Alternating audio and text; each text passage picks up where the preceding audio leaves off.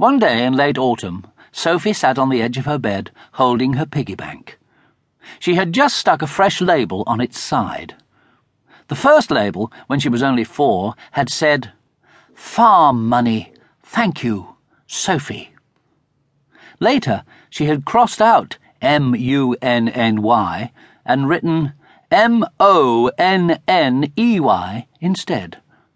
And now, getting on for seven, she had designed a new label that read, Farm money, please give generously. Thank you, Sophie. Sophie unscrewed the plug in the pig's stomach and tipped out the contents and counted them. They came to twelve pounds sixty pence. She looked round the walls of her bedroom at the pictures drawn by her mother of a cow called Blossom, two hens called April and May, a spotty pig named Measles, and a pony named Shorty. These were the animals she would buy once she became a lady farmer.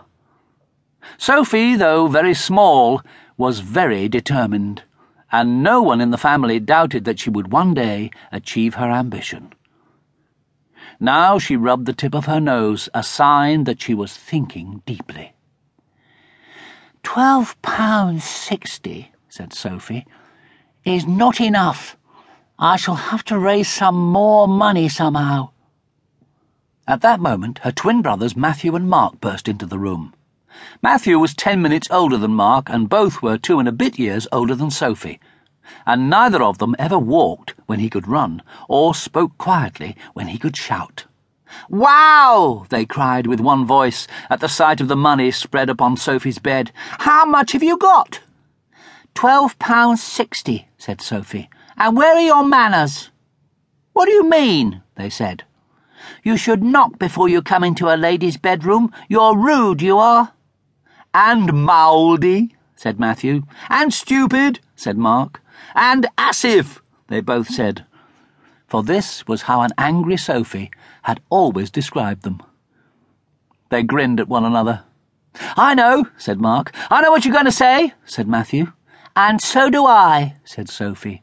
And the answer is no. I am not going to lend you any money, not one penny.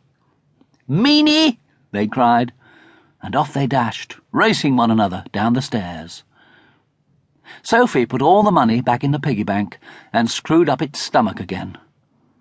Then she plodded downstairs and stood it on the hall table, where anyone who came to the house would, she hoped, read its message.